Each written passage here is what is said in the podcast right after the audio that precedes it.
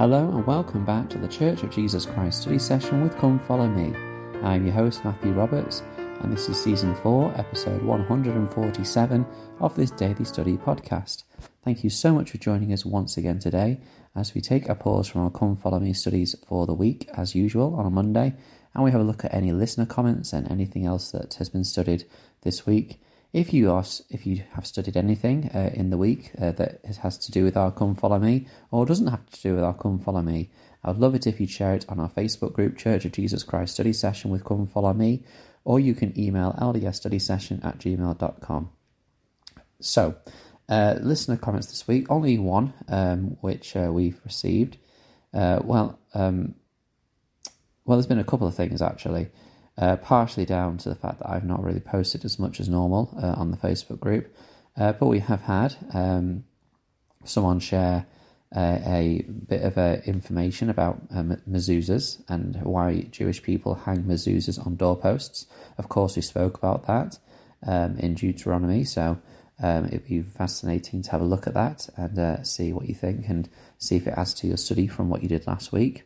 And we also have a comment about um, Brigham Young and Joseph Smith linking to Moses and uh, Joshua, which I thought was quite interesting. Um, the the listener says, "I've heard I've heard of Brigham Young referred to as a modern day Moses because he was responsible for taking the saints across these plains. But reading this made me think Joseph Smith is more like Moses. They both had visions to start a new dispensation and had to move from place to place, and both died before reaching the promised land." Joshua brought the children of Israel into the promised land and set up settlements and established the tabernacle, much like Brigham Young did when they first reached the Salt Lake Valley. I thought this was a fascinating insight, and I have also heard of um, the modern day uh, application of Brigham Young being like like Moses. Um, and I think that what's pointed out here is very true. Of course, I think there's many layers within this, and I think that other individuals, could be related to other prophets and so on. Um, but I do like this comparison between the two, and uh, it'll be one to remember uh, when we discuss things like that. So, yeah, please do share what you think uh, about these things, uh, and it'd be great to hear your thoughts. Uh, I'm going to just share a, a little um, thought about something that kind of came to me as we were studying in um, in our Elders Quorum class uh, yesterday. We were studying a talk uh, given in the most recent uh, General Conference, um, which was called Then Will I Make Weak Things Become Strong by Kevin S. Hamilton. Uh, and we were discussing uh, the scripture, of course, it's linked with that, Ether 1227. Um, and it was just a, mention about how the Lord says he will make the weak things become strong um, after the if then statement comes to pass. So if we are humble and, and things like that, uh, as it says in the in the scriptures, the, the the then statement, which is what the Lord promises He will do, um, if we're humble and have faith, um, He says then He will make weak things become strong. And I noticed that the word will in this sentence is an important, what we call a modal verb. Right now, as a year six teacher, uh, as a you know primary school teacher in the UK, we are preparing um, what uh, kind of for, for, end of year results uh, for our children that we that we teach to to take on with them into high school. Uh, and one of the things that we're doing is looking very much at writing. Um, and one of the things that um, is listed as a requirement or a or an ex- characteristic of um, writing that is meeting the expected standard for the end of year six is something called modal verbs. And these are words uh, in sentences such as can, will, should, could, would, might, um, and all these words which indicate how possible or how likely something is going to happen. So, um, obviously, my brain is very switched on to these things right now. And listening to this or reading this made me think about um, the times where we hear these in scriptures. Um, and when do we hear words such as will and might and should?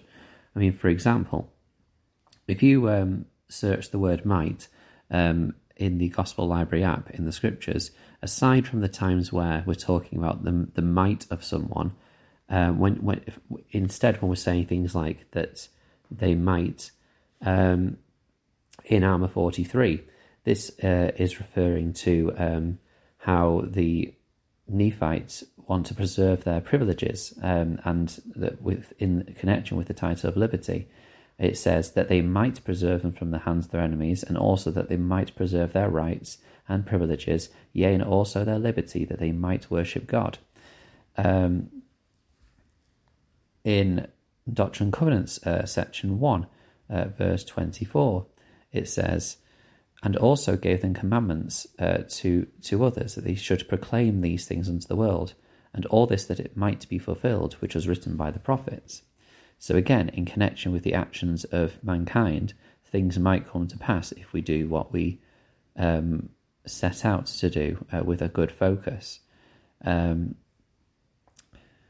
in Helaman chapter 14, uh, again, we read the word might being used um, so in, in, connection with what we, we might do, um, that you might know of the coming of Jesus Christ, the Son of God, the Father of heaven and of earth, the Creator of all things from the beginning, that ye might know the signs of his coming, to the intent that ye might believe on his name. Um, this um, modal verb indicates a degree of possibility, not a certainty, uh, and it's all connected with our actions, the things that we do. Uh, another one that I was uh, listening to, uh, oh, not listening to, but searching through, was uh, should. When do we find the word should used in the scriptures? Should is interesting because it is a stronger degree of um, certainty than, than might is. Um, and when you look at when the times that the word should is involved, um, there is some uh, degree of the Lord um, directing or prophesying what should come to pass. Um, but it is, um, again, in the hands of mankind for it to, come to pass. And the other thing that's interesting with this as well, um, after I share First Nephi 10, um, which talks about this. It says that after they, they should be destroyed, even that great city Jerusalem, and many be carried away into captivity into, into Babylon, according to the own due time of the Lord, they should return again, yea, even be brought back out of captivity. And after they should be brought back out of captivity, they should possess again the land of their inheritance. So again, you can see here that this is um, a, a vision to, to Nephi, but again, it is down to the actions of man for it to come to pass um, Joseph Smith in Joseph Smith History talking about which church he should join. Um, in Mosiah 29, we read about um, the people uh, debating and uh, discussing which who among them should be their king. And it came to pass that the voice of the people came, saying, We are desirous that Aaron, thy, thy son, should be our king and our ruler. So again, whilst there is um, you know, some indication of the Lord's directions being um, used with the word should. Uh, it is very much focused on, um, again, the actions of people. Um, in verse 8 of Alma 52, Moroni talks about how they should do certain things to prepare. And he was very much inspired and led uh, in many cases by the Lord. But this is him carrying out the, the will of the Lord. And in verse 9 it says, and he also sent orders unto him that he should fortify the land bountiful and secure the narrow pass. So again, all these things showing that these things should happen, but there is always a hint that there is um, a possibility that they won't due to man. But in the final one I want to look at is will, and this is the one which we saw with um, Ether twelve twenty seven. Then will I make weak things become strong. If someone says, I will do something, there is a very strong possibility, a certainty uh, that these things will happen. And wouldn't you know it, when you search for will uh, in the scriptures, in the Gospel Library app, um, nine times out of ten, all the ones I've seen so far anyway, uh, in the list that I've looked at, um, are to do with what the Lord will do. Um, in Leviticus 26, uh, I, will br- I will break the pride of your power in Jacob chapter 5, I will graft them whithersoever I will. Um, in Ezekiel 36, uh, will I cleanse you? I will take away the stony heart. Um, in Jeremiah, in 51, and with thee will I break in pieces the horse and his rider. Uh, in Helaman, chapter 13.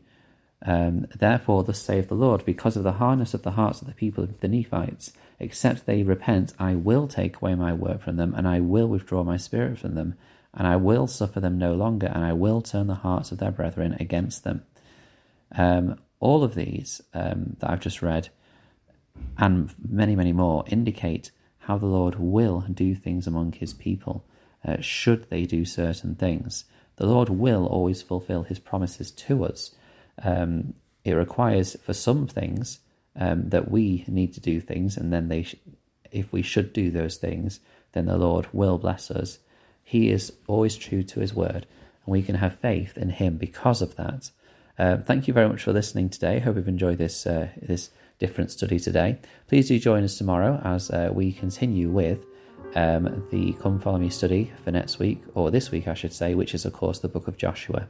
Thank you for your time, and until we meet again.